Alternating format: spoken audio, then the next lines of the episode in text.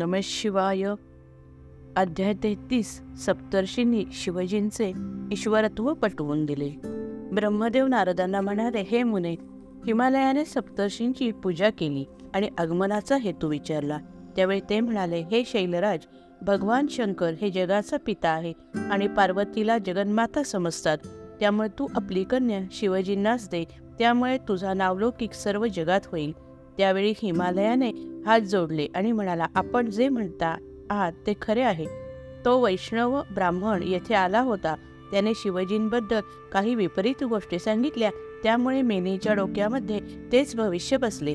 म्हणून आपल्या कन्येचा विवाह शंकरांशी होऊ द्यायचा नाही असे तिने निश्चय केला आहे. तिला कितीही समजावून सांगितले तरी तिला आता पटत नाही. सप्तर्षींनी अरुंधतीला मेनाकडे पाठवले. अरुंधती मेनाला म्हणाली मी अरुंधती आहे. तुला भेटण्यासाठी येथे आली आहे. माझ्यासोबत सप्तर्षी आले आहेत. अरुंधतीने मेनीला सर्व पटवून सांगितले. इकडे सप्तर्षींनी हिमालयाला पटवून सांगितले की पार्वतीने तपश्चर्या केल्यामुळे शिवजी तिचे पाणी ग्रहण करणार आहेत हे मेनीला कळाले. तसेच तारकासुराचा वध केला पाहिजे याची जाणीव झाली. महर्षी वसिष्ठ म्हणाले शिवजींच्याकडे अल शिवजींच्याकडे लौकिक संपत्ती अस नाही. असे वाटते. परंतु कुबेर त्यांचा दास आहे. ते ज्ञानाचे अधिपती आहेत. सर्वांचे ईश्वर आहेत. त्यांना लौकिक संपत्तीची काय इच्छा असणार? ते ब्रह्मा विष्णू व महेश या त्रिविध रूपांनी प्रसिद्ध आहेत. भगवान शंकर हे अंगाला चिताभस्म लावतात. त्याचे कारण सतीचे अस्थिचूर्ण म्हणून ते त्यांना अत्यंत प्रिय आहे. आपल्या पतीचा अपमान झाला म्हणून दक्षकन्येने यज्ञ कुंडात उडी घेतली होती. पार्वतीने कठोर तपश्चर्या केली. त्यावेळी वृद्ध ब्राह्मणाचे रूप घेऊन शिवजींनी तिची परीक्षा घेतली परंतु तिने शिवजींची आराधना बंद केली नाही. शिवजी माझे स जीवन सर्वस्व आहेत हे तिने पटवून सांगितले. आता तारकासुराचा वध करायचा आहे तरी दोघांना विवाह करणे आवश्यक आहे. तू आपल्या पार्वतीचा विवाह शिवजींशी करून देऊन सर्व कुळाचा उद्धार कर. अध्याय चौतीस. अनरण्य राजाची व्यथा आणि कथा. ब्रह्मदेव नारदांना म्हणाले हे मुने महर्षी वसिष्ठ हिमालयाला समजावून सांगत असता अनरण्य ना राजाचा उल्लेख केला होता. तेव्हा हिमालयाच्या मनात अनरण्य राजाचे चरित्र जाणून घेण्याची इच्छा झाली. हिमालयाने विचारले हे ब्रह्मन हा अनरण्य राजा कोण? त्याला आपली कन्या ब्राह्मणाला का द्यावी लागली? वसिष्ठ म्हणाले इंद्रसावर्णी नावाच्या चौदाव्या मनूच्या वंशात अनरण्य नावाचा राजा होऊन गेला. तो सप्तद्वीपांचा अधिपती होता. मंगलरा मंगलारण्य राजाचा हा शक्तिमान पुत्र मोठा शिवभक्त होता. भृगु ऋषींना पुरोहित करून त्याने शंभर यज्ञ केले. देवांचे इंद्रपद देखील त्याने नाकारले. त्या राजाला अनेक पुत्र व पद्मा नावाची एक मुलगी होती. पद्मा उपवर झाली तेव्हा राजा वरसंशोधन करू लागला. पद्मा दिसण्यास सुंदर होती. एके दिवशी पिप्पलाद ऋषी तपोवनातून आश्रमाकडे चालले होते. त्यावेळी गंधर्व स्त्रियांबरोबर शृंगारयुक्त विहार करत होते. त्या क्रीडा पाहून पिप्पलाद ऋषींच्या मनातील कामभाव जागृत झाला. एके दिवशी पिप्पलाद पुण्यभद्रा नदीवर स्नानासाठी गेले होते. तेथे अनरण्य राजाची कन्याही विहार करण्यासाठी आली होती. तिचे सौंदर्य पाहून ऋषींनी तिच्या सखींना माहिती विचारली. त्यावेळी ऋषींना कळले की तिचे नाव पद्मा असून ती उपवर आहे. पिप्पलाद ऋषी अनरण्य राजाच्या सभेत गेले. राजाने त्यांचे स्वागत केले आणि त्यांना नमस्कार केला. त्यावेळी पिपलाद ऋषींनी सभेत राजाला सांगितले की आपल्या कन्येबरोबर मी विवाह करू इच्छितो. राजा घाबरला. सर्व भयभीत झाले. काय करावे हे कोणालाच काही कळेना. राजस्त्रिया राजकन्या तर रडू लागल्या. त्याचवेळी राजगुरू आणि राजपुरोहित हे राजवाड्यात आले. एकंदर गंभीर परिस्थिती पाहून राजास विचारलं की जे काय झालं ते सांगा. राजाने सर्व हकीकत सांगितली. त्यावेळी राजगुरू व राजपुरोहिताने आपली कन्या पिप्पलाद ऋषींना देण्याची विनंती केली. त्याप्रमाणे राजाने आपली कन्या पिप्पलाद ऋषींना दिली. पद्माचा विवाह झाला. अनरण्य राजाने तप केले व तो शिवलोकी गेला. त्याचा ज्येष्ठ पुत्र कीर्तिमान याने राज्य करून सर्वांना सुखी केले. अध्याय पस्तीस. पद्माची परीक्षा आणि तिला मिळालेले धर्मराजाकडून वरदान.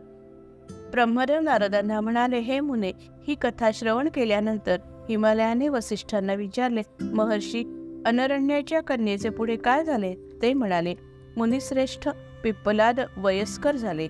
पद्माशी विवाह केल्यानंतर ते आपल्या आश्रमात आले. ते धर्मशास्त्राचे चिंतन करीत होते. ते राजकन्येशी अत्यंत आदराने वागत होते. तीही आपल्या पतीशी प्रेमाने सेवा करीत होती. एके दिवशी पद्मासुर नदी पद्मा सुर नदीवर का स्नानासाठी जात होती. वाटेमध्ये तिला धर्म भेटला. त्याने तरुण मनुष्याचे रूप धारण केले होते. त्याच्या अंगावर दिव्य वस्त्रे होती.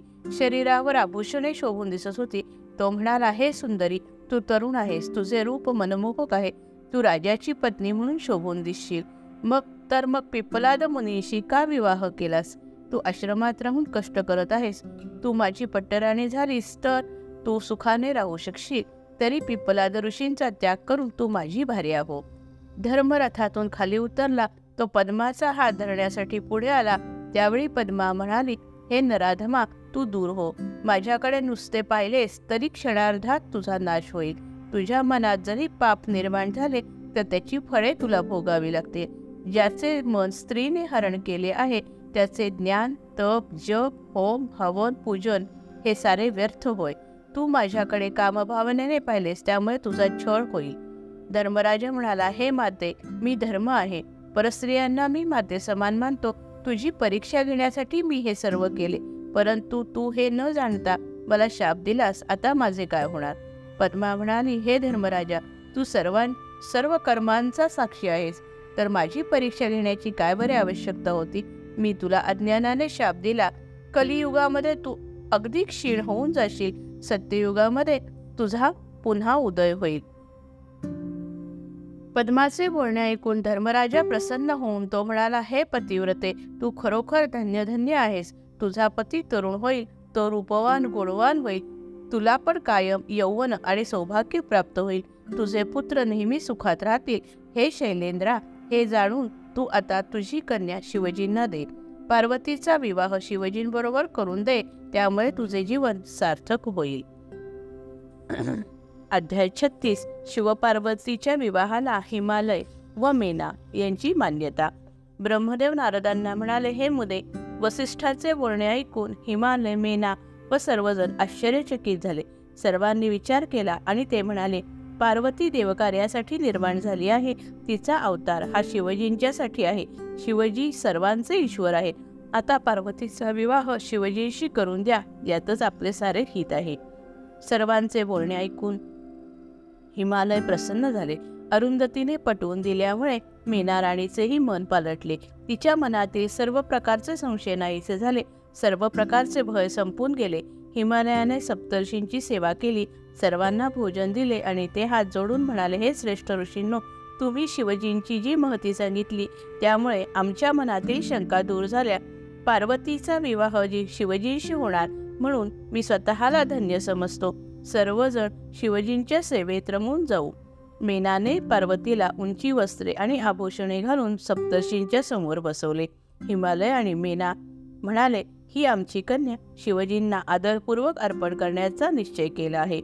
ऋषींनी पार्वतीच्या भाळे कुंकू लावले. तिच्या मस्तकी आपला वरदहस्त ठेवला व ते म्हणाले हे मुली तू खरोखर परमभाग्यवान आहेस. तुझे सर्व भावे कल्याण होईल. शुक्ल पक्षातील चंद्रासमान तुझ्या सद्गुणांचे तेज सर्वत्र पसरले. शिवजींना तू सुखदायक होशील. सप्तर्षींच्या प्रयत्नांना यश लाभले. त्यांनी हिमालयाला फळे फुले अर्पण केली. अरुंधतीने मेनाला हळदी कुंकू लावले. चौथ्या दिवशी शुभमुहूर्तावर शिव शिवपार्वतीचा विवाह करण्याचे दोन्ही पक्षाने निर्णय घेतला. हिमालयाचा निरोप येऊन सप्तर्षी अरुंधतीसह शिवजींकडे गेले. त्यांनी घडलेला सर्व वृत्तांत सांगितला. हिमालय व मेनाने विवाहास मान्यता दिली आहे. आता तुम्ही गणांना आणि देवांना बोलवून घ्या आणि विवाहाच्या पुढील कार्यास लागा. शिवजी म्हणाले मला विवाहाच्या तयारीची काही माहिती नाही. तरी शास्त्रविधीप्रमाणे आपणच सर्व तयारी करावी सप्तर्षी म्हणाले विष्णू. ब्रह्माजींना बोलवा देवांसह इंद्राला बोलवा. श्रेष्ठ ऋषी यक्ष गंधर्व किन्नर सिद्ध विद्याधर अप्सरा यांच्यासह थोर महात्म्यांना बोलवा. अध्याय छत्तीस समाप जय जय रघुवीर समर्थ.